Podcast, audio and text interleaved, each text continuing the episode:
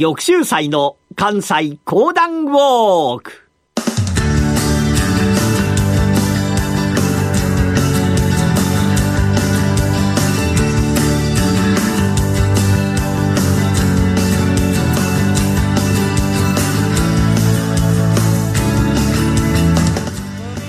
玉州祭の関西講談ウォーク。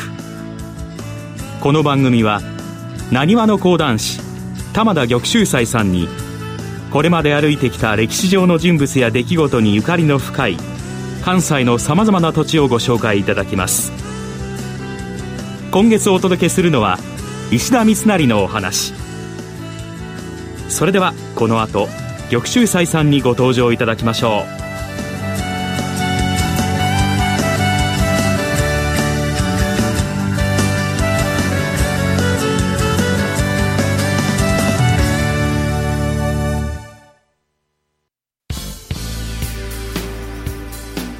浜田節子です鎌田新一です投資という冒険をもっと素敵にするためにマーケットのプロを招いてお送りする「ゴーゴージャングルマーケット」は毎週金曜午後4時からお聞き逃しなく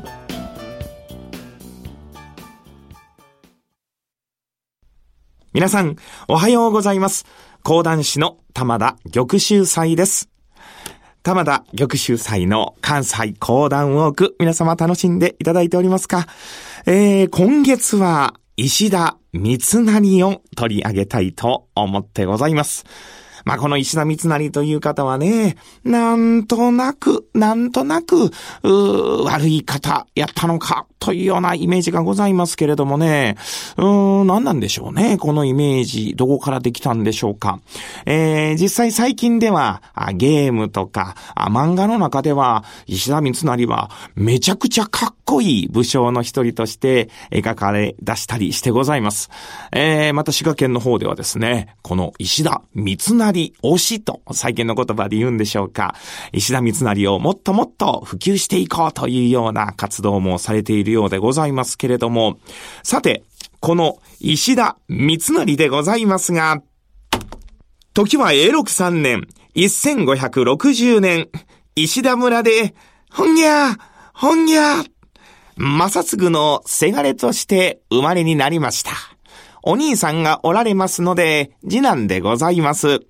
ちょうど、この年に起こりましたのが、桶狭間の戦いでございました。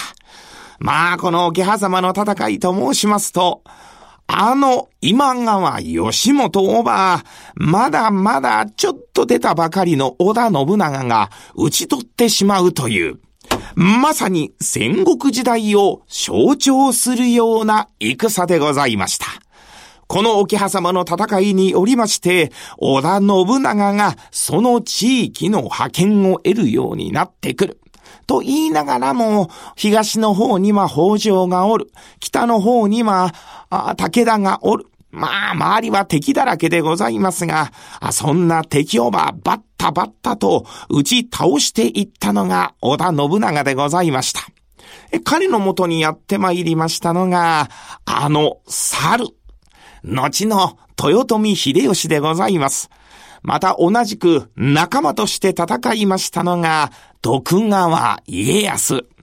あの三人のあの男たちがいよいよこの時代に出会ったわけでございますが、そんな時代に生まれましたのが石田三成なんでございました。まあ、父親と申しますのが、これまた非常に勉学の長けた方でございまして、近くに松尾寺というのがございます。この松尾寺までやって参りました父親、正嗣が、あの、私に、この松尾寺に伝わっていると言われてございます、60巻の書物、ぜひともお貸しいただきとうございますが、まあ、このように言うと、松尾寺の方も、この父、正嗣のことをよーく知っておりますので、ああ、正嗣殿ならどうぞどうぞ、安心してお貸しすることができますので、はあ、これはありがたい。まさすぐ家へと帰って参りますと、まだまだ言葉もわからないような子供たちを前にいたしまして、毎日毎日、この書物60巻をば読んでいく。読み上げていく。まあ、しまいにはね、子供たちもなんとなくそらんじれるようになってきたわけでございます。小さな頃から武芸学問を仕込まれました石田三成。だんだんだんだんと自分で本が読めるようになってくる。そうすると、正嗣が再びこう申しました。佐吉。まあ、佐吉と申しますのが、これ三成の幼名でございますが、佐吉。お前もあの松尾寺のな、残っておる書物60巻をば、自分の力で読んでは民家。は、父上、ぜひとも私それを死とうございます。おお、そうであるか。あいわかった。あしからば、わしと一緒についてまいれ。さあ、佐吉が一緒に松尾寺へとやってくる。松尾寺の和尚と出会うわけでございます。あの、私、松尾寺様に残ってございます60巻、私の力で読み上げとうございます。これを聞いたご住職、ニコニコニコニコと笑いながら、ははそうですか、そうですか。それは首相な心がけ。父の正嗣様には私大変お世話になっておりますし、また、勉学に励まれているお姿、それには感心しきりでございます。佐吉さんとこう申しましたかな。あの、あなたにもお貸しいたしましょう。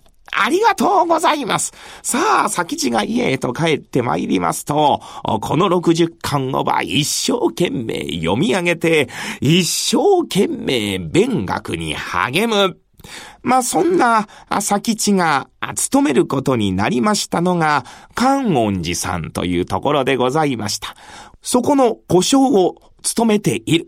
そんな時に起こりましたのが、あの、織田信長でございます。配下には、橋場筑前の神秀吉をば従えまして、戦いましたのが、浅井朝倉の連合軍でございました。まあ、浅井朝倉の連合軍が強い信長もともとは、こんなにも長くなるとは思いませんでしたが、やはり、名家でございます。浅井朝倉の誇り、プライドというものが、なかなか信長の前にひれ不しようとはいたしません。ああ、どうするべきかと、信長頭を悩ましてございましたが、そんな中で目につきましたのが、横山城でございました。あの横山城さえ落としてしまえば、あの浅井朝倉の喉元に自らの城を置くことができる。あの横山城を何とかしろ。まあ、こういうことを言われましてね、なんとかするのが秀吉の偉いところなんでございます。さあ、秀吉がどんどんどんどんと攻めていく、計略に次ぐ計略。ついに横山城を落とすことと相なった。秀吉が横山城へと入ってゆく。まあ今でもね、この横山城、秀吉出世の城として非常に有名なところでございます。今でも残っております。その横山城のすぐ近く、観音寺におりましたのが石田三成でございました。うわぁ、戦国乱世の世と言いながら、織田信長様が勝つのか、浅井朝倉様が勝つのか、一体この先どうなるんじゃろ。わしもいつかは侍として活躍したいものであるが、この観音寺の近く横山城を大雨になったあの猿にそっくりの確か、橋場筑前の神秀吉様、なかなかの器量じゃ。この白おば、わずかの小勢、計略だけをもっとして落とされたのじゃ。一体、どのようなお方なんじゃろうな。そう思うておりますと、向こうの方からたまたまやって参りましたのが、橋場筑前の神秀吉、配下の者をば数人連れながら、おい、お前たち分かったな。ここはこうでこうでこうじゃ。わしは先に急ぐからな。じゃじゃじゃじゃじゃじゃじゃじゃと猿と言われる人だけのことはあります。そこではじっとはしておりません。明確な指揮、指示だけ出しまして、自らはまた最前線に戻ってゆく。その姿を見た。うわーさすがは猿と言われるお方。なかなか機敏な動きをされておられる。しかしながら出されていた指示と申しますのが、これが、見事見事。うわーあのような方のもとでお仕えしたいものじゃな。まだ、石田三成と呼ばれる前、佐吉と呼ばれた時代に、もうすでに秀吉とのゆかりが出来上がる。さあ、次回はいよいよ秀吉との出会いの物語。一体どのようなお話が続くのか？この続きは、また次週のお楽しみ。玉田玉秀祭でございました。ありがとうございました。毎週月曜夜6時15分放送真壁昭夫のマーケットビュー。株式、為替、商品市況などマーケットの今を30分で伝えます。出演はテレビのコメンテーターでもおなじみ真壁昭夫と大橋弘子。真壁昭夫のマーケットビューは毎週月曜夜6時15分から。